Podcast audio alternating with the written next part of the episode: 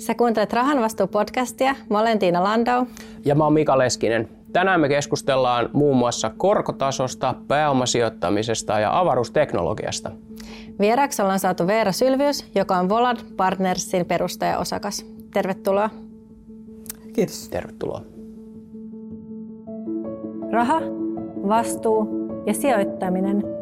Oletko koskaan miettinyt rahan vaikutuksia kestävään tulevaisuuteen? Rahan vastuu podcast tuo keskustelun omia tulkintojaan ajankohtaisista ilmiöistä pitkän kokemuksen tuomalla perspektiivillä. Tavoitteenamme on inspiroida ajattelemaan rahan vaikutuksia kestävään tulevaisuuteen ja tuoda keskusteluun tolkkua. Rahan vastuu podcastin tarjoaa S-Pankki. Tähän ihan alkuun, kertoisitko vähän taustoistasi? Joo. Olen tota, luonnontieteilijä koulutukseltani. 90-luvulla valmistunut teoreettisesta fysiikasta ja avaruusfysiikasta. Ja tota, äh, sitten kuitenkin IT-alalle niin kuin menin töihin. Äh, ja tuota, ehkä pisin niin pätkä työuralla oli Space Systems Finland nimisessä firmassa, joka oli tämmöinen äh, alun perin perustettu 80-luvulla avaruusteknologiayritykseksi Suomessa. Ja siinä vaiheessa, kun mä sinne menin, niin se olikin sataprosenttisesti sitä. Mm. Eli satelliittien ohjausohjelmistoja ja kaikenlaisia järjestelmiä ohjelmistoja, mitä satelliittien valmistamiseen ja sitten sen datan prosessoimiseen niin kuin tarvitaan.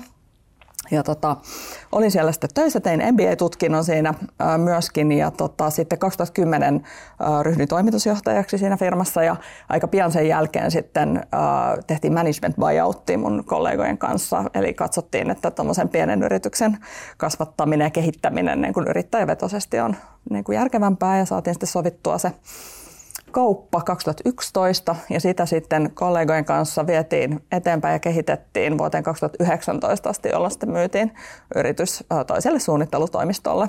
Ja tota, um, siinä olin sitten pari vuotta varatoimitusjohtajana ja tota, sen jälkeen sitten tavallaan partnersia tiimin kanssa on pystytetty. Joo, sulla on taustaa tosiaan kaupallisella alalla, mutta lisäksi olet julkaissut tänä vuonna kirjan, eli on todellakin kuljettava kuusikon läpi on julkaistu tässä alkuvuodesta. Kertoisitko tästä runokirjasta? Joo, se tota, mä oon siis aina lukenut paljon ja, ja tota, tosiaan niin kuin nuorenakin jo ajattelin, että näitä opiskeluvaihtoehtoja abina mietin niin kuin kirjallisuustiedettä ja musiikkitiedettä, tämmöisiä ihan humanistisia aloja – päädyin sitten kuitenkin luonnontieteilijäksi. Mutta tota, nyt sitten vanhemmiten niin tavallaan on palannut vähän sinne niin kuin juurille, että se ei pelkästään enää lue, vaan sitten jossain vaiheessa tuli semmoinen, että, että oikeasti on sanottavaa tai halu, jotain haluaa tulla ulos.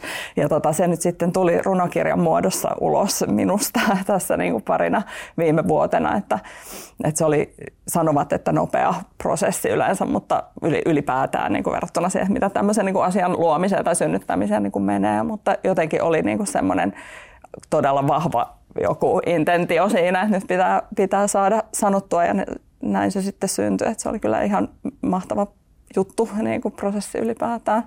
Mikä tähän inspiroi? Ainakin tässä oli fysiikan termejäkin mukana, kun luin tämän kirjan läpi, että mitä kaikkea siellä sitten... No siis oikeastaan varmaan niin kuin voisin mainita inspiraation lähteenä Louis Glykin niin kuin Nobel-runoilijan teoksen ähm, uskollinen ja hyvällinen yö, mikä on, niin kuin, oli varmaan semmoinen isoin inspiraatio lähti, kun mä luin sen, niin se niin, kuin niin jotenkin kauheasti inspiroi mua, että se, mä, niin kuin, se innosti, että nyt mä haluan kirjoittaa itsekin ja, ja sitten tietenkään en niin kuin, jotenkin ollut syntynyt runoilijaksi, vaan sit on niin kuin ihan opeteltava asia, niin kuin, että piti sitten harjoitella ja, ja op, niin kuin hankkia oppia.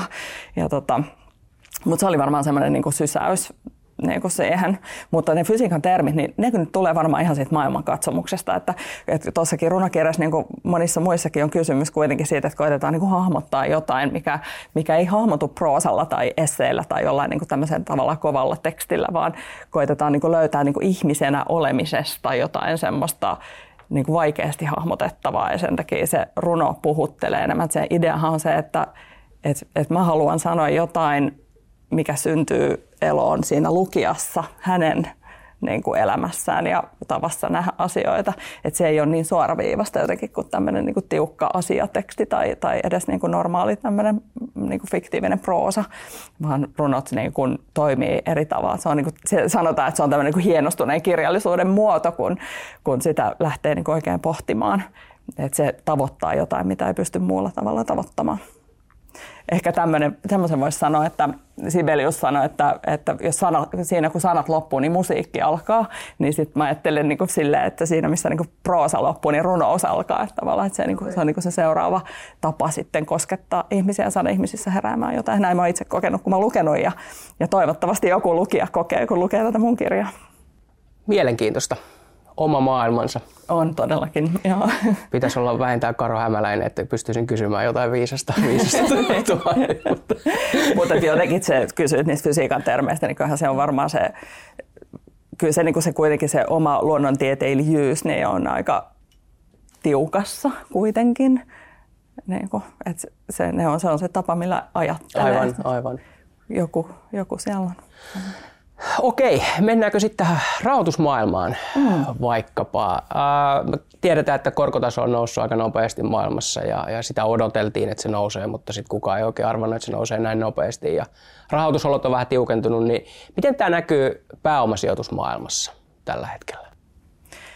No siis äh, varmaan no korkotasot on niin kuin yksi ilmentymä tästä niin kuin poikkeuksellisesta tilanteesta. Näin mä niin kuin ajattelisin, että ei se ole pelkästään niin kuin se, että okei, nyt on niin kuin korot noussut, vaan siis ylipäätään tämä globaali finanssimaailman niin kuin poikkeustila, mikä on ollut jo pandemiasta lähtien. Mm. Ja sitten sota tuli ihan väärään aikaan niin kuin sotkemaan asioita ja muuta.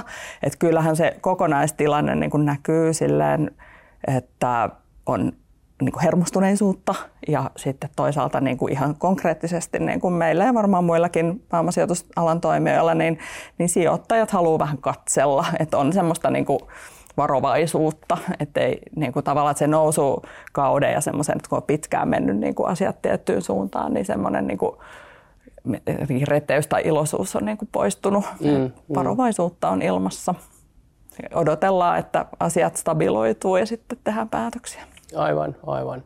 Ehkä korko, korkotasot voi, tai itse ajattelen niin, että me ollaan, just, me ollaan eletty poikkeusaikoja ja se on ehkä ää, mahdollistanut monissa omaisuusluokissa poikkeuksellisen hyvän, hyvän menestyksen niin kuin mm. viimeisen viiden, kymmenen vuoden aikana käytännössä. Ja nyt ollaan palaamassa vähän normaaliin. Että miten sä näet, että onko tässä niin kuin, nimenomaan paluuta normaaliin, että edessä on vähän realistisemmat ajat sitten.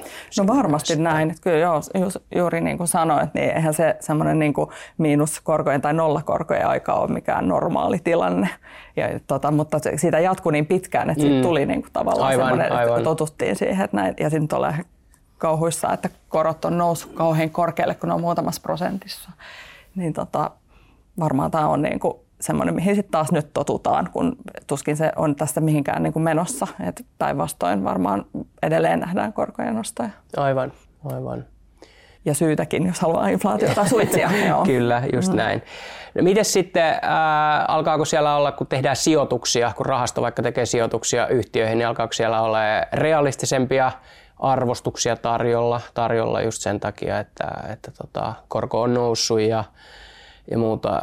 Ja jos mietitään listattu yhtiö, niin siellä kuitenkin on jonkun, tai listattuja yhtiöitä, niin erityisesti teknologiavoittoiset yhtiöt, niin ne, niillä on ollut vähän kovempia aikoja tässä nyt viimeiset pari, pari vuotta mm. tässä jo, niin näkyykö se miten siellä niin kuin verrannollisesti siellä listaamattomien puolella? No joo, näkyy, mutta riippuu, ei voi niinku oikein niputtaa, että kaikki menisi mm, niinku samaan. Mm. Eli tota, varmasti niinku semmoiset yhtiöt, joiden tuossa niinku vielä sanotaan puolitoista vuotta sitten, joiden arvostukset oli todella korkealla. Että oli vähän semmoista kuplaa jo siellä, niin kuin, että tavallaan, että, että yritys, joka ei tee tulosta eikä, eikä ole näköpiirissäkään tuloksen tekoa ja, ja tota, kuitenkin sit, niin kuin se arvostus luodaan sen niin kuin mielettömien tulevaisuuden odotusten perusteella, ehkä niin kuin, vähän niin kuin epärationaalisestikin, niin, niin ne on tullut alas varmasti näin. Mutta sitten taas meidän Volandissa meidän sijoitusstrategia on, on sellainen, että me sijoitetaan yhtiöihin, me ollaan niin growth capital luokassa, että yhtiöihin, jotka on jo vakiinnuttanut liiketoimintaa, jotka tekevät jo tulosta ja se arvostus niin kuin perustuu siihen tänään tehtävän tuloksen niin kuin Aivan. arvostamiseen, niin sehän ei ole mennyt mihinkään. Meidän kohdeyhtiöllä menee edelleen todella hyvin. Ne ei ole niin kuin romahtanut, kun siellä ei ollut sitä kuplaa. Mm, mm, se ei mm, voi mm. puhjatakaan silloin, niin, niin se on niin kuin ehkä sillä maltillisempi, maltillisempi ala tämän ison niin kuin sanotaan, teknologia-alan sisällä löytyy tämmöisiä firmoja, jotka vaan tekee sitä niin kuin tulosta ja pärjää ja se arvostus ei myöskään silloin notkahda. Kuitenkin vähän, koska kun kaikki kuitenkin seuraa niin kuin toisiaan tietyllä tavalla, niin kyllä, kyllä niissäkin on sitä niin kuin arvostusta tullut alas, koska kaikki muut ympärillä tulee alas ja näin.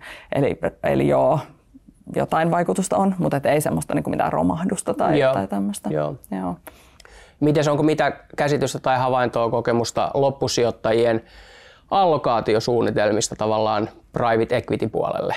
No siis tämmöinen niin kuin ihan perusasia nyt on, on valitettavasti viime vuonna jo nähty, että kun osakesijoitukset on niin kuin tullut alas, niin sitten se private equity allokaatio niin kuin on suhteellisesti isompi. Kasvu, ja sitten niin. jos on jotain niin kuin sääntöjä, että ei saa mennä yli tietyn jonkun suhteellisen osuuden, niin sitten ei vaan voi lisätä sinne. Aivan, että aivan. Tämmöisiä asioita ne jotkut sijoittajat sitten pohtii. Toki täytyy sanoa, että ei kaikki sijoittajat niin kuin toimi sillä tavalla, että ne kat, niin kuin, olisi niin, niin kuin kiinnostuneita siitä, missä nyt just ollaan mm, tässä niin kuin mm. syklissä, vaan ne ajattelee oikeasti pitkällä tähtäimellä. Että on paljon sellaisia sijoittajia, joiden tähtäin on tosi pitkä, niin ne tekee niitä päätöksiä ihan omien periaatteiden mukaan riippumatta siitä, miten nämä niin kuin, maailman makrohöntyilyt menee. Aivan, okei. Okay. Sitten voisi vähän puhua tuosta ESGstäkin, että miten, miten sä näet ESGn arvonluojana ja miten tämä näkyy teidän rahaston valinnoissa?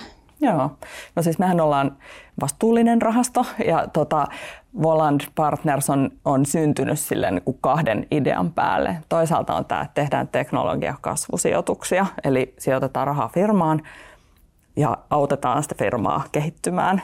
Eli ei varsinaisesti anneta exittejä yrittäjille, niin kuin, tai että ei oteta tämmöistä venture capital riskiä myöskään, vaan siis kehitetään niitä firmoja. Se on niin kuin se teknologia-alan ymmärrys ja firman kehittäminen tällä tavalla on niin kuin yksi asia, ja sitten se vastuullisuus on toinen. Eli yksi tavalla niin kuin ajatus siinä, kun Volandia perustettiin, niin oli se, että se on oikeasti vastuullinen rahasto, ja se on niin kuin, tavallaan, sehän liittyy siihen, miten me toimimme. Mutta sitten hyvin tärkeä asia, niin kun nyt mä pääsen vastaamaan sun kysymykseen, on se, että miten sitä arvoa luodaan vastuullisuuden avulla siellä kohdeyrityksissä. Ja tässä on niin kuin tosi paljon niin kuin annettavaa ja tehtävää ja se on niin kuin meillä ihan siinä ytimessä. Eli että ymmärretään, että miten ESGllä pystytään luomaan arvoa kohdeyrityksen siinä niin kuin strategisissa valinnoissa, toiminnassa. Ja, ja tota, ei pelkästään, että hallitaan riskejä, mikä on toki tärkeää, vaan myös mietitään oikeasti, että no miten se kasvattaa tämän firman arvoa. Ja siihen niin kuin löytyy paljon vastauksia. Pystyykö antaa jonkun esimerkki, että mitä se tällaisessa pääomasijoituskentässä esimerkiksi voisi olla? Uh, niin kohdeyritysten kanssa. Niin kohdeyritysten Joo. kanssa, että miten tai miten te lähtisitte liikkeelle, että kun tulee joku uusi kiinnostava kohdeyritys ja Joo. mitä no, meillä on siihen ihan, ihan niin kuin arvonluontisapluuna olemassa, mitä niin kuin, äh, tota, käydään läpi. Ja se menee suunnilleen näin, että strategiatyön kanssa rinnan tehdään niin kuin ESG- vastuullisuustyötä. Eli katsotaan niin kuin mitkä on ne olennaiset ESG-asiat, mitkä vaikuttaa sen kohdeyrityksen liiketoimintaan ja mitkä on tärkeitä sen kohdeyrityksen näille niin kuin, um, stakeholdereille, mikä se nyt on, sidosryhmille, aivan, niin, niin tota, valitaan ne muutamat teemat, mitkä katsotaan, että ne oikeasti vaikuttaa sen liiketoimintaan.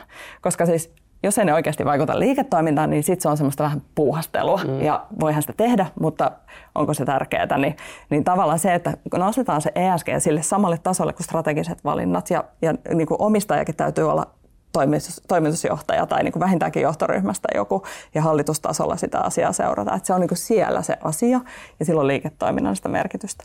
Ja sitten se, että et se riippuu tietysti kohdeyrityksestä, että mitkä ne on ne olennaiset asiat. Että, että se voi olla joku tämmöinen niin kuin, vaikkapa ilmastoparametri, hiili, hiiliasia tai muu, tai sitten se voi olla social puolelta työntekijöiden hyvinvointi, jotain niin kuin sellaisia asioita, mitä voi olla jossain firmassa työturvallisuusasiat, tietoturva-asiat.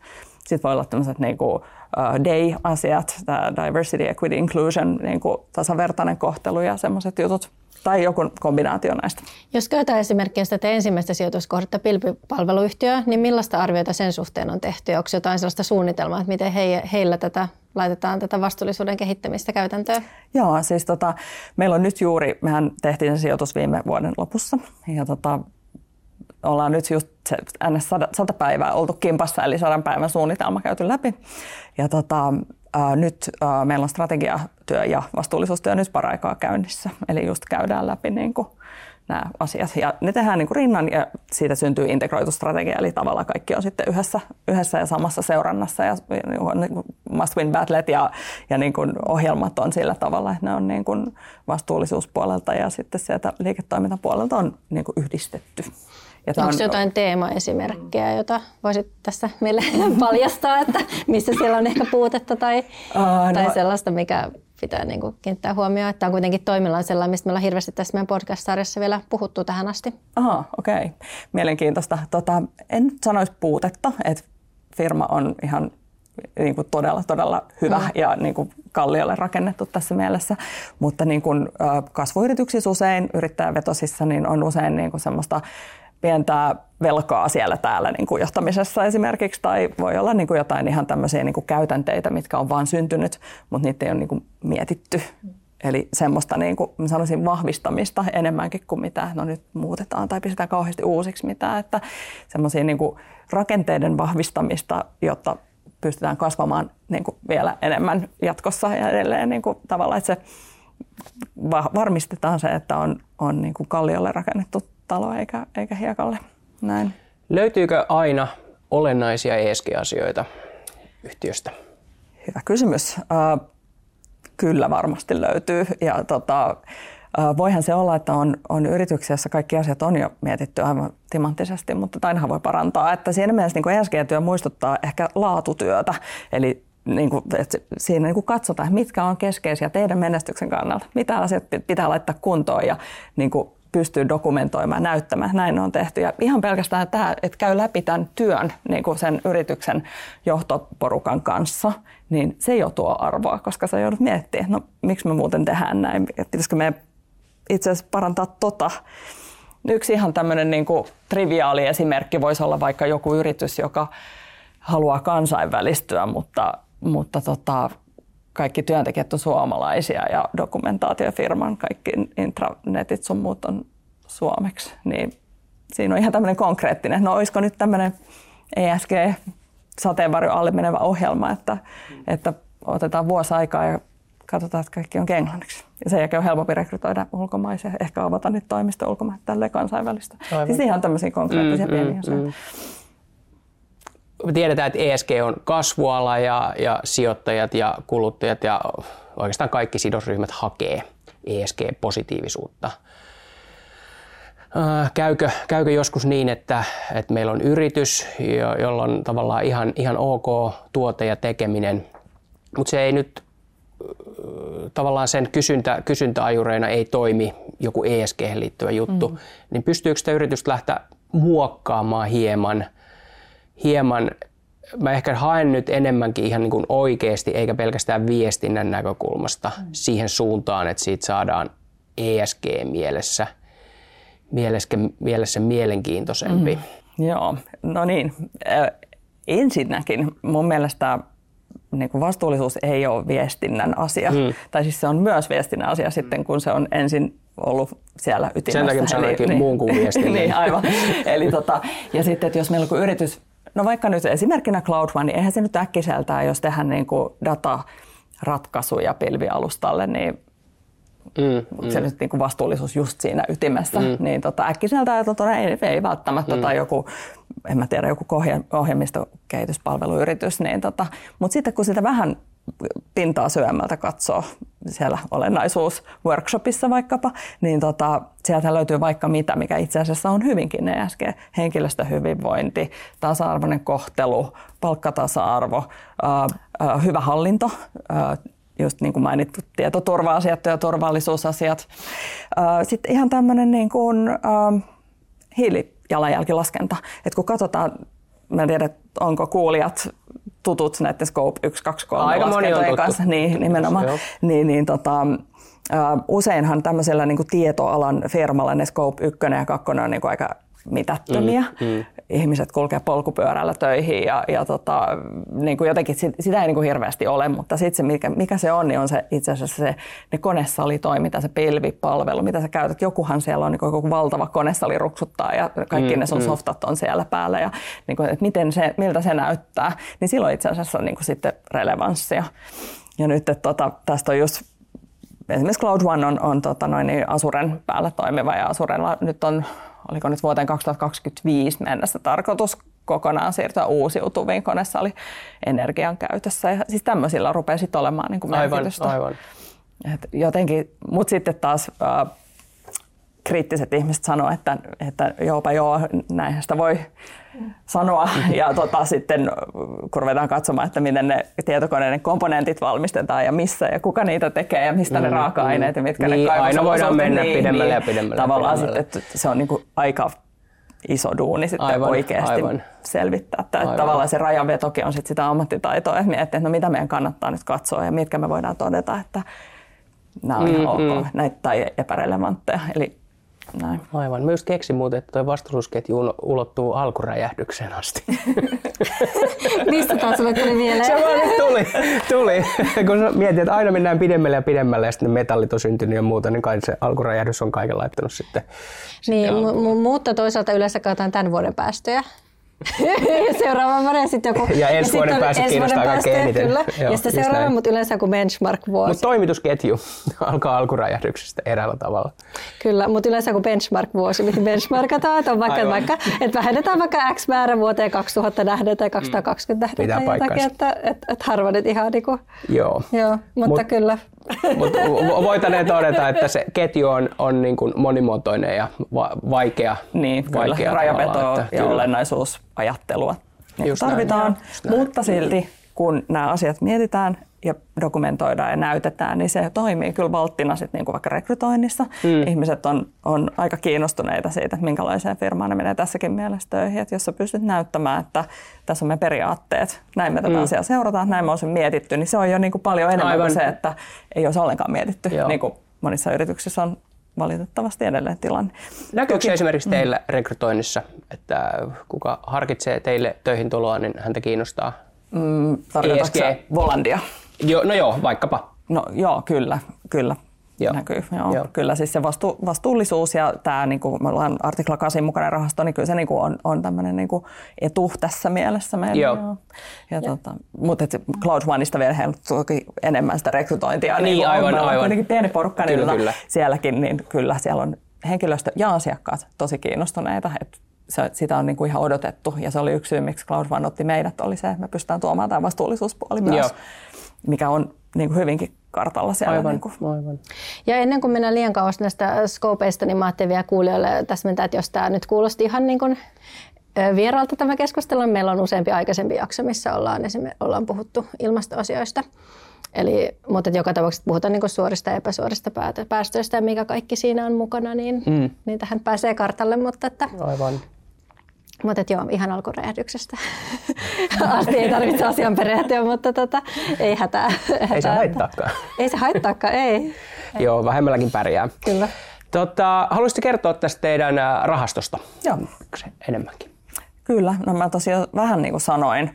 Äh, tota, silloin, no nyt jo melkein kaksi vuotta sitten, kun sitä lähdettiin niin kuin, äh, varsinaisesti työstämään, niin, niin ehkä se oivallus oli se, että Suomessa ei vielä ollut silloin teknologiaspesifiä kasvurahastoa. Ja sitten menee Ruotsiin ja Eurooppaan ja Jenkkeihin, niin niitä on jo sitten vaikka kuinka paljon. Se on itse asiassa tosi kovaa kasvava niin kuin tämmöinen omaisuusluokka on tämmöiset niin kuin toimiala erikoistuneet kasvurahoittajat.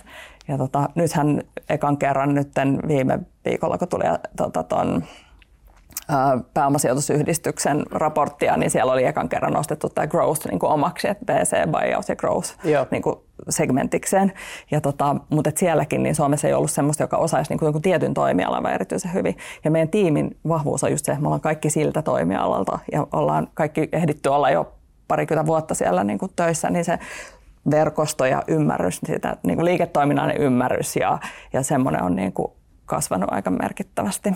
Ja tota, kuten sanottu, ää, kasvusijoittaminen tarkoittaa sitä, että, että rahoitetaan sitä niin kuin firmaa ja tota, sitten myös tuodaan rahan lisäksi sitä niin kuin osaamista ja näkemystä ja ikään kuin maksimoidaan se onnistumisen todennäköisyys yrittäjille onnistua sen firmansa niin kuin hienossa kasvutarinassa.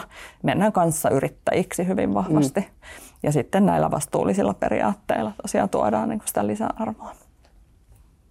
Me tota, tehdään semmo, noin kymmenen sijoitusta rahastosta, eli pystytään hyvin valikoimasti niin kuin valitsemaan ne yrittäjät ja halutaan, että yrittäjät myös valitsee meidät aivan, niin kuin kanssa yrittäjiksi itsensä kanssa.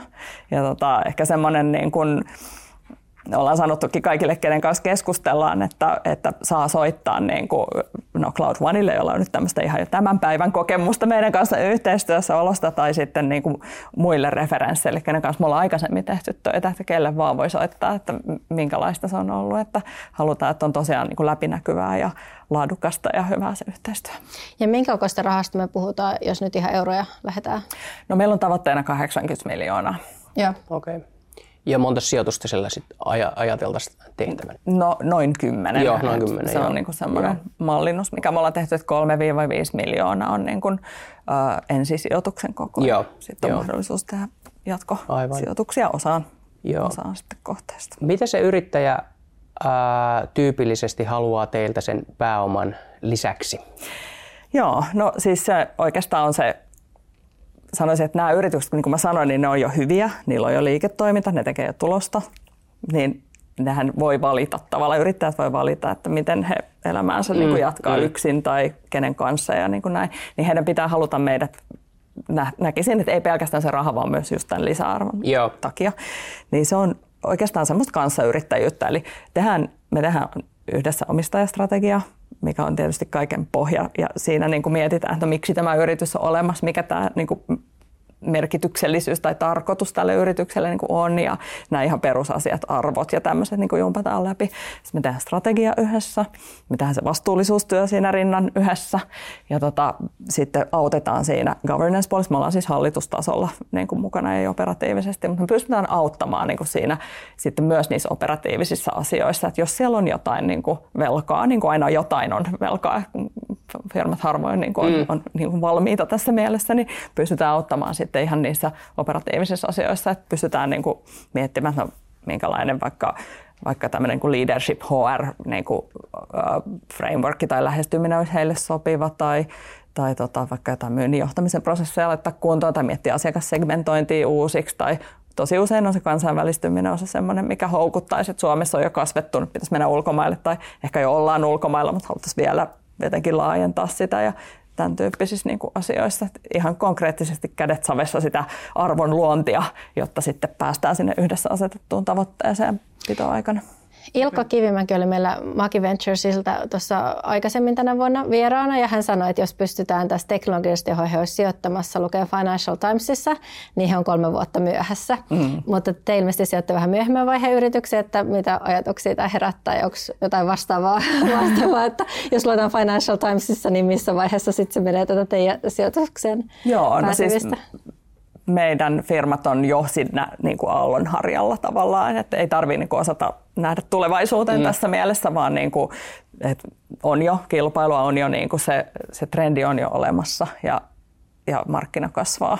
Ja niin kuin, siinä mielessä meillä on niin kuin helpompaa kuin, kuin sitten niin kuin Ilkalla Miten tästä valitset, että kuka näistä yhdet on helpompaa, mutta varmaan kuitenkin ei kaikkia voida kuitenkaan ottaa tätä, mitkä teille tarjota, että miten te sitten ei. valitsette, että kuka niin. sitten on se kiinnostava yritys? Joo, hyvä kysymys. Tota, um, meillä on ensimmäinen bulletti meidän sijoituskriteereissä on, on luottamus, kunnioitus ja arvostus.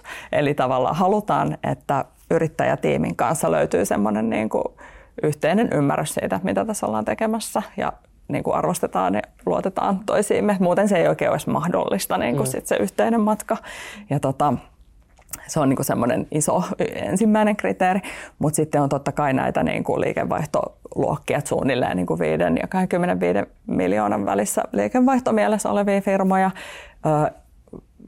Ja tota, sitten se tekki pitää olla siellä jollain tavalla, eli, eli ohjelmisto, osaamista, ohjelmista, palveluohjelmista, tuote tai sitten ihan voi olla joku rautafyysinen niin kuin teknologiaratkaisu tai muu. Tai sitten voi olla myös tämmöinen niin kuin tech-enabled palvelu vaikkapa, joka niin kuin jollain digitaalisella platformilla tai, tai sen teknologian tuomisella siihen palveluun, niin saadaan merkittävää etua, niin sekin on, on tota, että me, tällä tavalla me määritellään se teknologia meille itsellemme.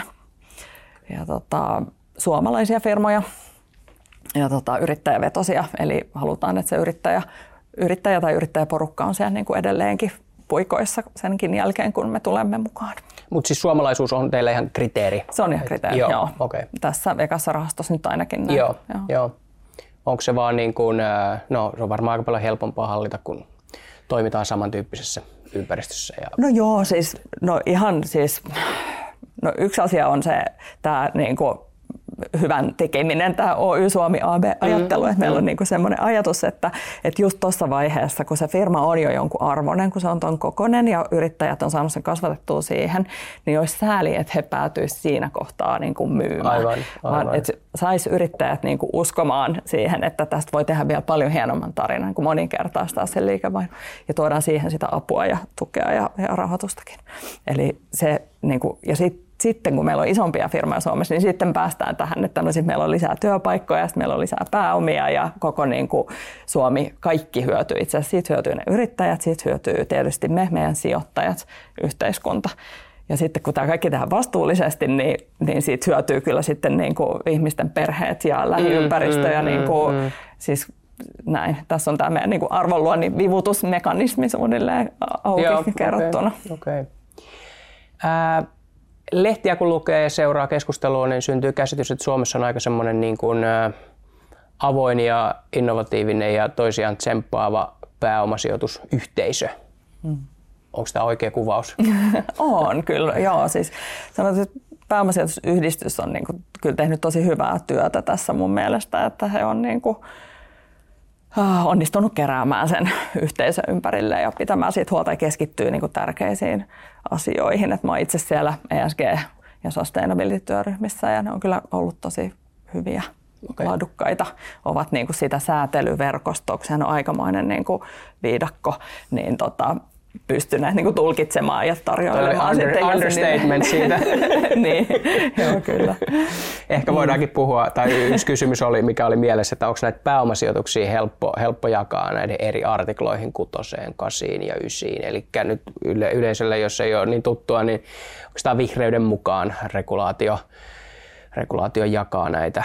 Vaikkei sitä regulaatioille tarkoitettu jaotteluun, niin sitä käytetään jaotteluun. Mm. Niin tota, listatulla puolella se ei ole ihan yksi oikosta ja määritelmät kehittyy koko ajan ja tarkentuu ja sen, sen takia ehkä tulee näitä artiklojen vaihtoja tuotteissa. Mm. Ei sen takia, että niitä on alun perin tehty väärin, vaan sen takia, että saadaan vihdoinkin niin kuin selvennystä, että mitä, mitä vaaditaan.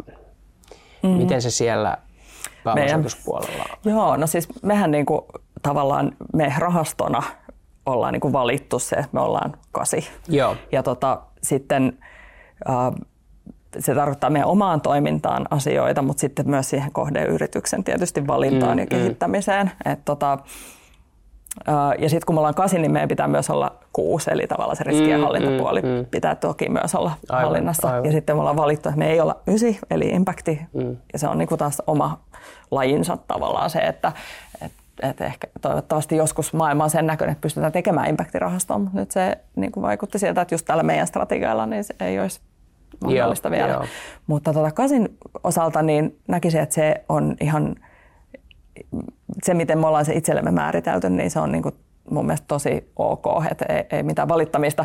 Tarkoittaa siis käytännössä sitä, että, että mehän niin kuin, toki kuvataan meidän riskienhallinta, ää, sitten me katsotaan, että miten meidän kohdeyritykset suhtautuu näihin niin sanottuihin indikaattoreihin, mm. eli tavallaan sen regulaation antamaan listaan kestävyysasioista, mitä pitää niin kuin ymmärtää ja seurata ja parantaa. Yeah. Ja sen lisäksi me tehdään sitten vielä tämä meidän, mitä mä tuossa aikaisemmin kuvasin, tämä company specific, niin kuin yrityskohtainen arvon luonnin jumppa, että mitä me oikeasti niin kuin ajatella, että mistä, mitä asioita parantamalla sen yrityksen arvo kasvaa. Joo. Eli tässä on tämä meidän niin kuin lyhyesti sanottuna se meidän niin kuin vastuullisuuspaketti. Joo. Ja siis mä sanoisin, että meille tämä on niin kuin helppoa ja mukavaa hommaa, koska se on kiinnostavaa ja sitten toisaalta kun me ollaan synnytty tähän maailmaan. Mutta mä ymmärrän hyvin sen, että jos on rahasto, jos on tai sanotaan, että on niin rahaston hoitajalla monta rahastoa ja siellä on kymmeniä kohdeyrityksiä mm, ja sitten mm. yhtäkkiä tulee ulkopuolelle sellainen vaatimus, että nyt sun pitää ruveta mittaamaan kauheasti kaikkea, niin sitten se on niin kuin ihan tosi iso duuni niin kuin jälkikäteen niin kuin retrofitata jotenkin kyllä, tämä regulaatio kyllä. siihen. Mutta meille se on niin kuin, silleen se tulee luonnostaan, kun se oli jo meidän Joo, niin DNAsta, kun joo. me synnyimme. Sitä mä just mietin, että teillä tyypillisesti on, jos puhut, teillä on ehkä kymmenkunta sijoitusta tässä rahastossa, mistä nyt mm. puhuttiin, niin sitten otetaan listat, listattuihin osakkeisiin sijoittaa vaikka osakerahastoon, niin siellä saattaa olla 200 sijoitusta. Ja nyt kun on tullut selväksi, selväksi että artikla 9 saa olla vain ja ainoastaan kestäviä sijoituksia. Ei sinänsä mm. impacti, mun mielestä se on vähän väärä termi artikla 9, se ei vaadi impactia, vaan se vaatii kestäviä sijoituksia, mutta kun vuosi sitten ajateltiin, että riittää, että siellä on 60 prosenttia niitä, mm. ja nyt yhtäkkiä onkin tarkennettu, että niitä täytyy olla käytännössä 100 prosenttia. Ehkä miinus käteinen, sekin on vähän, vähän oh. ilmassa, miten niin. käteinen käsitellään tässä ja näin, mutta sitten jos sulla on 200 sijoitusta, mm. niin se, se on niin. eri asia tarkastella kuin kymmenen sijoitusta. Mm. Joo, siis me Että pystytään tekemään hyvin niin kuin hands on Joo, ju, just näin. Mutta tästä tämä voi ehkä leikata pois sitten jossain vaiheessa, mutta, mutta jossain vaiheessa oli siis tämmöinen, niin kuin, tota, oli tämmöinen niin kuin, äh, että on ne kuusi, niin kuin sen artikla 9 mukaiset kuusi ympäristötavoitetta, mm, niin mm. eikö se ollut se vaatimus se, että sun pitää niin kuin jotain niistä parantaa ja muissa olla niin kuin, joo, no, joo, no, joo, significant harm tyyppi periaate. Eli juuri näin, onhan se niin kuin impact, jos no, siinä mielessä jotain. joo, niin, siinä mielessä joo. Okei, okay, niin tätä joo. mä tarkoitin impactilla, joo. mutta joo, yes. määritelmät on vähän no joo, vielä hämmäisiä uudessa näin alueessa. Kyllä, joo. kyllä. Uh, Ennen kuin mennään avaruusteknologiaan, niin äh, onko sulla jotain? Mulla on yksi kysymys ainakin vielä. Miten Silicon Valley Bank, siitä on nyt jo jonkun aikaa ja, ja näin. Oliko mitä, miten se, oliko teillä jotain vaikutusta? No siis ei suoraan meille, niin kuin, ei ollut niin kuin, että kohdeyrityksiä tai jotenkin meille ihan suoraan olisi ollut, mutta kyllähän se hermostuneisuus lyö laineet tänne Pohjolaan asti, että, että ylipäätään se, että onko nyt kuinka paljon luotetaan siihen, että, että globaali rahoitusmarkkina on niin kuin jotenkin vakaa, että tuleeko joku suuri romahdus. Mm. Et kyllähän se, niin kuin, niin kuin mä sanoin tuossa aikaisemmin, niin, niin sijoittajille monille on semmoinen niin kuin nyt tahto vaan odottaa ja olla tekemättä päätöksiä. Aivan, aivan, aivan. Semmoista on. Pitäisikö mennä avaruuteen? Joo, puhutaan Alku, itse asiassa alkuräjähyksestä me puhuttiin jo. Se oli, ihan, sa- se oli ihan sattuma. Kyllä sä olit jo virittäytynyt tähän avaruusteknologian moodiin. Tämä oli hyvä. Oltiin jo vähän siellä. Ja ehkä taas sellainen, että me ollaan siis pitempään vika. Se oli ihan alkuvaiheen jaksossa, kun vähän puhut, sivuttiin avaruusteknologiaa, mm. koska tuossa World Economic Forumin riskejä käytiin läpi ja avaru- kaupallisen avaruusteknologian nousu ja siihen liittyvät asiat nousi siinä. Sitten todettiin, että tämä kaipaa nyt eksperttiä tämä keskustelu. Tähän meidän emme, emme ilmeisesti kokeneet kumpikaan ainakaan olemamme tässä eksperttejä, niin ei ainakaan, ei, ulkopuolista joo, apua. Kyllä, ta, kyllä, juuri näin. Ja siksi tosi hyvä, että sulla on tausta myös tästä avaruusteknologiasta, niin sitten tietenkin näitä meitä ja toivottavasti myös kuulijoita kiinnostavia kysymyksiä, niin saadaan vähän lisää ajatuksia.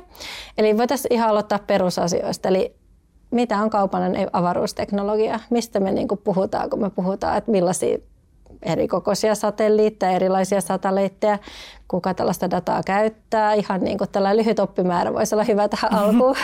Okei, okay, no tota, mistä hän lähtisi?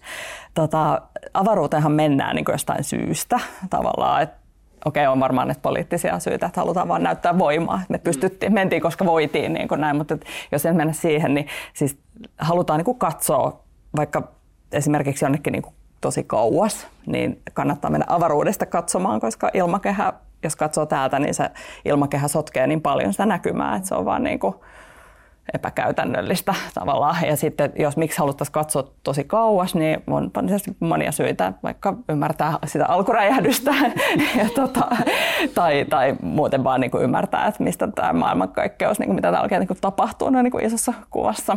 Eli tämmöisiä tieteellisiä niin kuin, tavoitteita. Mutta sitten on tietysti tämä kaukokartoitus, eli se, että halutaan nähdä, että mitä maapallolla tapahtuu, niin sitten pitää ehkä mennä vähän kauemmas katsomaan ja näkee sen ison kuvan.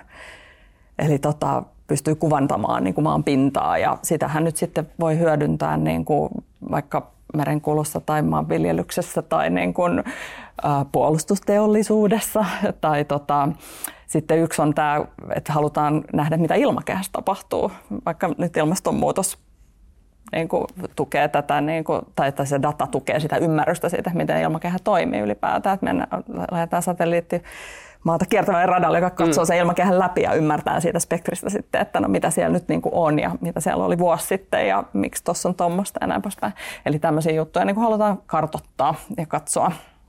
Ja tuota, sitten on tietysti tietoliikenne puoli, että, että jos halutaan tämmöisiä niin satelliittilinkkejä, saadaan tieto kulkemaan kätevästi maapallon toiselta puolelta toiseen puolelle tai semmoiseen paikkaan, missä ei ole tukiasemia vaikkapa, niin sitten se voidaan tehdä satelliitin avulla tässä nyt oli jotain. Joo, niin kun... jos puhuu vielä niistä erikokoisista satelliiteista, ilmeisesti tämäkin on jouduttanut tätä kaupallista avaruusteknologiaa, että on pienempiä satelliitteja nykyään? Joo, Joo siis se on ollut niin kuin tosi pitkään oli, oli se laukaisu, oli semmoinen kuin pullonkaula, että, että kallista ja vaikeaa saada kamaa sinne niin kuin avaruuteen. Ja tota, sitähän nyt on disruptoitu muun muassa Elon Muskin SpaceX on niin kuin muuttanut sitä, miten se tehdään, että pystyttäisiin tekemään halvemmalla. Ja, ja sitten on just tehty pieniä satelliitteja, joilla on joku yksinkertainen missio, niin pystytään laukaisemaan niin kuin kymmeniä kerralla, niin tavallaan se kaikki niin kuin halventaa sitä avaruuteen menoa. Ja mun mielestä jo ehkä kymmenen vuotta sitten puhuttiin tämmöisestä termistä kuin New Space, että, että, ei, että avaruus ei olekaan enää tämmöisten niin kuin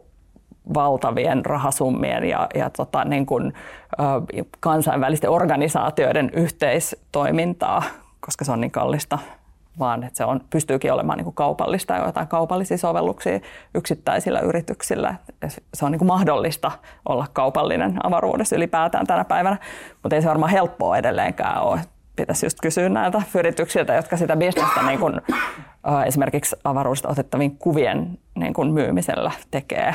Et Suomessakin on tähän ja erikoistuneita yrityksiä. Minkä, niin kuin puhutaanko miten isoista määristä, että, että, että, tavallaan, että montako yritystä on vaikka avaruusalalla Suomessa tai globaalisti, tai miten tavallaan, miten pientä tämä on verrattuna siihen koko, niin kuin, että voiko se, mitä mä ymmärrän, että nämä varmaan muuttuu koko ajan, mutta että tavallaan, että puhutaanko ihan sellaisesta niin kuin marginaalisesta alasta, vai onko tämä sellainen niin kuin varteen otettavampi? No siis mun mielestä Suomessa on, siis tosi pientähän se on, mutta se on kasvanut ihan hirveästi siitä, kun Space Systems oli niin kuin suunnilleen, ei nyt ainoa, mutta oli niin kuin muutama yritys että tota, silloin joskus 90-luvulla. Mutta nythän niitä on niitä firmoja, niin kuin, jotka puhtaasti toimii avaruusalalla Suomessa, niin nyt tämä tulee ihan nyt hihasta, mutta sanotaan nyt vaikka niin kuin parikymmentä niin kuin tätä luokkaa, ei satoja. Mutta se riippuu, missä määritellään.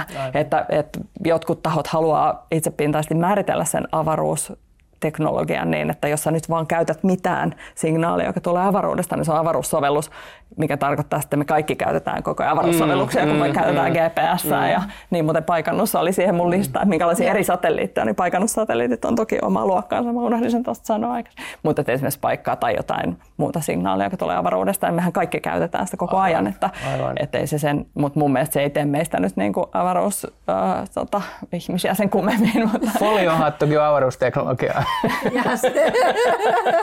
Kerro toki lisää. Tämänkin mä keksin just. Mä keksin paljon tästä tänään. Mahtavaa, tämä inspiroi. Onko Suomi kokoaan suurempi vai pienempi avaruusteknologiassa? Ai kauhean, mikä olisi poliittisesti korrekti vastaus? Oikea vastaus. Jaa, varmaan ihan itsensä kokoinen, eli okay. pieni. Niin. Joo. Et ei, Joo. Ei, nyt ole mikään, ei nyt ole mikään avaruuden surmaa todellakaan. Että, et kyllähän Suomessa on niin kuin, siis usein nämä kuitenkin, on, niin kuin sanoin, niin, että se on niin semmoista niin kapeksi intensiivistä tekemistä, se avaruustekeminen, että se vaatii kauheasti pääomia. Joo, jo. Se on usein niin kuin valtioiden, aivan, valtiollinen aivan. asia ja tämmöisten just niin kuin monikansallisten joo, yhteenliittymien joo, niin kuin avaruusjärjestöjen tai tämmöisten niin kuin asia, niin tota, niin Suomen kontribuutio niihin ei nyt ole kyllä ollut mitenkään niin kuin muihin maihin verrattuna mitenkään erityisen korkea päinvastoin. Että kyllä muista maista on nähty paljon enemmän panostuksia okay. niin kuin avaruuteen. Joo. Miten sitten sotilasteknologia versus ei-sotilasteknologia, niin äh, niissä on varmaan paljon yhteistä ja samoja intressejä ja samoja uusia. Tuleeko kovimmat innovaatiot sieltä sotilaspuolelta, kun siellä voisi kuvitella, että sillä on ehkä ää, pääomia saatavilla, mm. saatavilla niin kuin runsaasti, säännöllisesti, vai mikä näiden suhde niin kuin on? Mm. No tota, pari juttua tuosta. Yksi on se, että ensinnäkin on tehty tämmöinen sopimus, jonka nimeä mä muista, mutta kansainvälinen sopimus, että avaruutta ei käytetä sotilaallisiin tarkoituksiin, okay. jota ei tietenkään noudateta. Mm. Ja, ja tota, Sitten toinen juttu on se, että, että se mitä niin kuin puolustusvoimat Suomessa tai muualla tekee, niin sitähän ei niin kuin välttämättä hirveästi mm, kerro. Et, aivan. Mutta, mutta jotain nyt sitten kuitenkin niin kuin, no, kerrotaan ja näkisin, että siellä tehdään kyllä aika, ollaan kyllä aika edistyksellisiä. Okay. Ja, tota, okay. um, ja avaruus on kyllä ihan merkittävässä roolissa niin kuin, ihan tämmöisessä niin kuin tilannetiedon saamisessa. Ja, joo. Niin kuin, joo, ja siellä on, niin kuin sanoin, niin on rahaa, että et, tota, kyllä, se, kyllä se on niin kuin, jos vaikka nyt ottaa tutkakuvaa satelliitissa, niin se ei ole mitenkään satelliitista siis mm, maan pinnalle, mm, niin mm. ei ole niin kuin helppoa ja halpaa hommaa, ei mutta kyllä se on kuitenkin ihan tärkeää, että saa sitä niin kuin vaikka puolustusvoimille sitä oikea, oikea, oikeellista ja, ja reaaliaikaista kuvaa niin kuin säällä kuin säällä ja pimeällä ja valosalla ja näin poispäin. No ketkä muut sitten on valmiit maksaa tästä avaruusteknologialla hankittavasta, vaikka tästä kuvamateriaalista tai muusta kuin puolustusteollisuus, että jos, mm. jos haluaa laittaa avaruusteknologian yrityksen pystyyn tai on jo, niin onko se ketkä ne asiakasryhmät sitten voisi olla? Ja se riippuu varmaan siitä sovelluksesta. Että kyllähän tota, ähm, se on hyvä kysymys ja, ja bisnesmallina on vähän vaikea nähdäkseni just sen takia, että, että jos sulla on joku satelliitti perustuva niin kuin palvelu tai tuote, niin, niin sun pitää koko ajan uusia sitä fliittiä. Se on aina tosi kallista, että, että mistä sä saat sen asiakkaan, joka on valmis niin paljon maksamaan siitä sun, että onko se niin ihmeellistä se sun kuva. Semminkin kun nämä tota, avaruusjärjestöt, tämmöiset niin kuin vaikka no mitä nyt on EU-metsät, ESA Euroopassa esimerkiksi, niin tota, tekevät veronmaksajien rahoilla ihan hyvää kuvantamis, tota, tai hyviä kuvantamishankkeita, eli, eli on niin kuin meidän yhteisponnistuksena, tekin olette niitä maksaneet, niin, tota, niin lähetetty, lähetetty satelliitteja, jotka tuottaa dataa, joka on ilmasta. Niin se on sitten vähän vaikea kilpailla sitten jollain niin kuin kaupallisella sovelluksella semmoista vastaan, että ehkä sä voit tuottaa jotain, mikä on tarkempaa ja hienompaa, mutta mistä löydät sen asiakkaan, jolle mm, juuri se mm, marginaalinen mm, paremmuus tässä datan laadussa on niin, kuin niin tärkeä, että se maksaa sen preemion siitä sitten, niin ei ole helppoa olla kyllä olla niin kuin, tota, yrittäjänä siinä. Mutta tota, varmaan siellä on mahdollisuuksia, että, että esimerkiksi nyt tämä sustainable space-asia ylipäätään, se, että sitä avaruutta ruvettaisiin nyt heti alun perinkin miettimään niin kuin vastuullisesti, niin olisi kyllä tosi tärkeää. Ja, ja kyllä Suomestakin sinne tulee niin kuin innovaatioita okay. ja hyvää teknologiaa koko ajan. Aika lailla sieltä tutkimuspuolelta niin kuin tulee niitä ajatuksia, joista sitten innokkaat yrittäjät pistää yrityksen pystyyn ja lähtee sitä niin kuin rohkeasti viemään. Että se on kyllä tosi kunnioitettava. Eli mitä on sustainable space, mitä ne kestävät mahdollisuudet on tällä no, alalla? Siis ylipäätään se, että ajatellaan sitä niin, että se ei ole mikään loputon, niin kuin, että, että sinne vaan kamaa. Että esimerkiksi nyt tämä mikä oli mun mielestä niin kuin ihan sairaan ärsyttävä teko, oli se Elon Musk laukasi Teslan avaruuteen vain koska hän pystyi, niin ei ollut kauhean sustainable teko niin kuin millään mm. mittarilla. Et en, en, en voi ymmärtää enkä niin kuin, tajuu, ei, hyvä, ei pysty hyväksymään. Mutta siis niin kuin, se, että, että siellä on esimerkiksi niin kuin, tosi paljon jää semmoista roinaa kiertoradoille, kun lisää pitää saada mm, koko ajan mm. kamaa, niin kenen vastuulla on siivota? Kuinka iso niin ongelma se on? Tästähän me varmaan jo ala-asteella, mistä on meikäläisilläkin jo pikkasen vierähtänyt aikaa, niin keskusteltiin, että avaruus ruuhkautuu. Mm. Onko se, ilmeisesti se on ihan... Kyllä niin se varmaan aito. kasvava ongelma, että mm. en, en mä osaa sulle nyt lukuja kertoa, niin, että niin, kuinka niin, paljon niin, niin. damagea tällä tavalla on saatu, mutta, mutta ilmeisesti on ja tulee lisää koko ajan. Joo. Ja sitten just se vastuun, että kuka vastaa niistä asioista, mitä se tapahtuu, Aivan. niin se on niin kuin tämmöisessä kansainvälisessä tutkimattomilla vesillä, niin se on vähän vaikeaa. Onko olemassa mitään kansainvälisiä periaatteita tai sopimuksia niin kuin avaruuteen liittyen tällä hetkellä. Mainitsit, että on, on, on sovittu, että sitä ei käytetä mm. sotilaallisiin tarkoituksiin, mutta... Mm. Nyt mun täytyy sanoa, että mä en ole kyllä paras asiantuntija vastaan. Varmaan on, mutta en mä osaa sanoa Joo, mitä. Jo. Ja kyllähän Suomessakin on niin kuin avaruustoimisto, missä on, on lukuisa määrä juristeja töissä, jotka okay. varmasti Tämä osaavat tämän regulaatiopuolen niin erittäin. Aika cool työpaikka. Kyllä, työelinkeinoministeriö olla. Okay. Perustettiin muutama vuosi sitten. Okay. Mutta se oli itse asiassa yksi, kun me sitä World Economic Forumin silloin käytiin läpi, että just tämä KV-sääntelyn vanhentumisesta ja rajallisuudesta, että se oli yksi niitä riskejä. Mm. Ja sitten siinä sanottiin just niinku riskeistä törmäyksistä, että voisi tulla niinku geopoliittisia jännitteitäkin, niin varsinkin nämä geopoliittiset jännitteet, niin onko sulla jotain, niin kuin, pystyisikö tästä vähän avaan, että mm. mitä, mitä tästä niin kuin kaupallisen avaruusteknologian, miten se voi johtaa geopoliittisiin jännitteisiin ja mitä se voisi niin kuin käytännössä tarkoittaa? No siis ihan tämä Ukrainan sotakin varmasti on niin kuin jo tuonut tota, voisin mm. kuvitella. taas mennään vähän tuolla mun niinku ekspertiisin laita-alueella. mutta tota, Kiva väli vähän arvaillakin.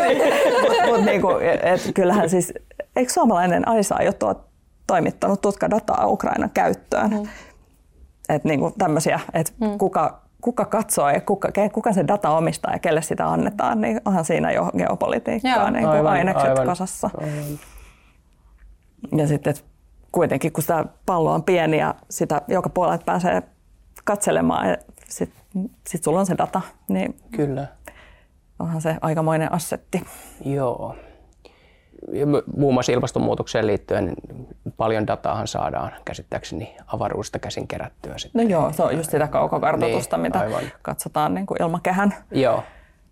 Tota noin, niin, että mitä, mitä kaasuja siellä on ja kuinka joo. paljon ja missäkin. Että ihan tota, on tämmöistä, niin kuin pystyy satelliitit käsin katsomaan, että jos joku, sanotaan joku ihan yksittäinen tehdas on pistänyt suodattimet piippuun, mm, niin se mm. näkyy sitten siinä, siinä kuin satelliitti niin kuin datassa sitten Joo, me on. ilmanlaadun parantumisessa. Me ollaan mukana yhdessä tuommoisessa kaivosteollisuuden vaikuttavi- vaikuttavuus- tai vaikuttamishankkeessa niin kuin sijoittajana ja siinä itse asiassa on kartotettu tällaisia kaivoksiin liittyviä altaita maapallolta ja, ja tota, siinä on käytetty satelliitteja apuna. Ja niitä on, arvaas muuten monta tällaista niin kuin kaivosallasta on, on niin kuin maailmassa. Oh, kaivosalta, no on niin, varmaan, en mä tiedä, kauhean vaikea kysymys, mutta... Ei, ei pakoteta heittämään lukua. No niin. Niitä on 15-23 000. No olisin sanonut 15 000. Aika hyvä. Olisi pitänyt ja. uskaltaa sanoa, että onko se sittenkin 150 000, se on täysin mahdollista. Ja... Annaanko se uuden mahdollisuuden arvata jotakin? Toinen noppi teillä kysymys. Kuin vanhoja on vanhimmat niistä? Kaivosaltaista. Niin. No, sata vuotta. Oikein. Oikein. Tai, tai yli sata vuotta, mutta ja, ja osassa ei tiedetä enää kuka niistä on vastuussa. Omistaja on vaihtunut niin monta kertaa ei ole mm. ehkä enää olemassa ja siellä voi olla uskomattomia myrkkyjä sisällä niissä altaissa. Mm. Ja tämän koko Prokiksen tarkoitus on ollut luoda tällainen globaali äh, gradehouse-järjestelmä niille, jotta sijoittaja pystyisi tunnistaa riskejä, mitä mm. heillä mahdollisesti tulee, jos se sijoittaa johonkin tiettyyn yhtiöön, jos se sattuu omistaa näitä tällaisia altaita mm. vielä. Ja aika paljon tehokkaampaa katsoa satelliittia kuin laittaa kysely no jokaiselle kaivosyhtiölle, montako allasta teillä on. Koska noin puolet ei vastaa. Just näin. Niin mm. kyselyihin. Isoimmat itse asiassa vastaa, koska se on mm. vähän niin kuin licensed to operate, mutta sitten meillä on koko mm. joukko niin. pieniä. pieniä ja vielä ne, jotka on listattuja. Niin, niin, no joo, kyllä. Mm. Juuri näin. Mutta ehkä hyvä esimerkki niin, siitä, mihin kaikkea voidaan kyllä. käyttää. käyttää niin kuin, tota, niin, kun sä näet sieltä kaukaa, niin. mitä on. Just näin. Ja se Just kuva näin. ei valehtele. Se on lahjomaton. Niin. Näinpä, näinpä. Hyvä. Olipas mielenkiintoista. Tämä, onko sinulla jotain vielä? No ehkä kyberturvallisuudesta vielä, että mitä haasteet tähän teknologiaan ehkä liittyy sitten tähän avaruusteknologian ja kyberturvallisuuden saralla, että onko, se, onko mahdollista, että joku muu hyödyntääkin sitä dataa, mitä sieltä on, kun tai niin kuin miten, miten se käytännössä niin kuin hoidetaan, että data on vain sen käytössä, joka siitä maksaa ja mm. ei päädy väärin käsiin?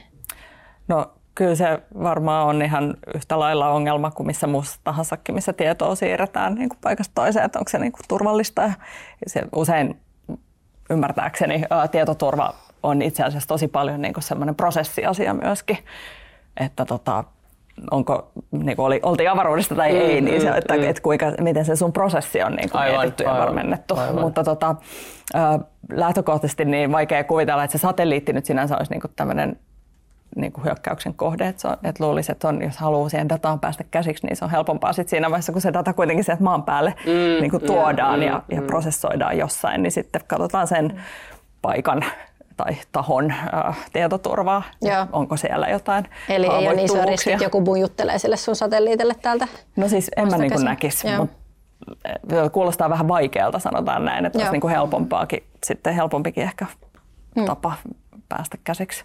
Mutta satelliitissahan on siis payloadissa, eli siinä hyötykuormassa tietokoneita. Että ei se nyt, se ei ole sen kummempaa, että sinne on ruuvattu tietokoneita kyytiin ja sitten mm, tota, mm. pistetty matkaan. Niin, Aivan. niin tota, samalla tavalla niitä voi häkätä kuin muitakin tietokoneita tai olla häkkäämättä, jos se on hyvin mm, turvattu. Mm. Mutta onhan se tietysti vaikeampaa, kun pitää päästä sitten juuri sinne tavallaan kommunikoimaan sinne kauas. Niin, niin tietysti joo. Minkä kokoinen muuten on semmoinen keskikokoinen satelliitti ihan noin fyysisesti? Tämän pöydän Niin, niin, kokoinen. ole- Ehkä ei ole siis sen pienet on semmoisia maitopurkin kokoisia ja Aivan. isot on semmoisia bussin kokoisia. Ja Niin, niin. Olisiko se, niin varmaan joku tämmöinen tästä, tästä tämän pöydän niin kuin. Aika pieniä siis. Niin, Joo. no se on. Joo. Mielenkiintoinen keskusteluaihe aihe sinänsä. Kiitos kun tulit tarjoamaan asiantuntijuutta tähän, tähän ja pääomasijoittamiseen. Ja, ja tota, meillä on yleensä ollut tässä lopussa muutamia vakiojuttuja, joista yksi on sitaatti. Ja Tiina on tämän päivän sitaatin tarjoaja. Kyllä, eli Veera Sylviosta siteeraan. Ensimmäistä kertaa tuotanto, tuotannon historiassa siteerataan Kyllä, siteerataan vierasta. vierasta, kyllä. Mutta en sentään tämän podin sisältöä, vaan täällä on tällainen runo, joka resonoi. Ja aamukasteiset hevoset makoilevat laitumella. Perhonen saapuu kesähenen tuoksua pitkin ja kysyy. Kuinka monta muodonmuutosta kävit läpi ennen kuin tulit aikuiseksi? No ihan ekana mä aloin unelmoimaan kesälomasta, kun ton kuulin, mutta äh, tota, aika, aika tota, herkkä lainaus tällä kertaa. Ää, niin, mun mielestä kuvastaa sitä, että meidän kaikkien elämässä on, on niin kuin useita vaiheita. Me opitaan ja synnytään tavallaan uudestaan viisaampana tai jatketaan elämää viisaampana jonkun kokemusten kautta. Ja kuinka kuin monta niitä sitten tapahtuu eliniässä, niin riippuu varmaan monesta. Mä mietin sitäkin, että jos saa itsekin kommentoida sitaattia, niin just, että aamukasteisella hevosella ei ole ihan samalla lailla erilaisia vaiheita kuin sillä perhosella. Että joillakin meistä on enemmän niitä vaiheita se elämän mittaa. Ja riippuu, miten sä määrittelet vaiheen, Niin. mutta ymmärrän toki, mitä haet takaa. Kirjallisuus on hienoa, koska jokainen voi tulkita sitä niin kuin, niin kuin itse haluaa. Kyllä. Ja kuulijat varmasti myöskin omalla tavallaan. Ja Juuri näin. tätäkin aihetta saa kommentoida siellä rahanvastuu hashtagillä sosiaalisessa mediassa. Mutta runouden lisäksi niin mielellään myös tähän me itse keskustelun aiheisiin voitaisiin heittää muutama kysymys teille kuulijoille. Ja mä itse mietin sitä, että avaruusteknologia, uhka vai mahdollisuus kestävälle kehitykselle? Mäkin kyllä haluan tuosta avaruusteknologiasta kysyä, koska se on niin tavattoman mielenkiintoista. Ja, ja tota, mä kysyisin siitä sellaista, että tiesitkö, että Suomessakin on avaruusteknologian alueella toimivia yrityksiä? Ja haluatko tietää niistä lisää kenties? Olisiko sulla jotain? No joo, mä voisin äh, mennä pois tästä avaruusteknologiasta nyt tänne vastuullisuuteen, niin tota, ehkä se, että, että mitä vastuullisuus juuri sinulle merkitsee omassa elämässä tai työelämässä tai laajemminkin. Hyvä, kiitos. Siihen on hyvä Kiitos. lopettaa. Joo. Kiitos paljon. Eli kiitos Veeralle, kun tulit vieraaksi ja kiitos meidän kuulijoille, kun olette tänne asti jatkaneet meidän kanssa. Ja tosiaan hashtag rahan vastuu, niin palataan sitten siellä jälleen näihin, näihin ja sitten muihin teemoihin.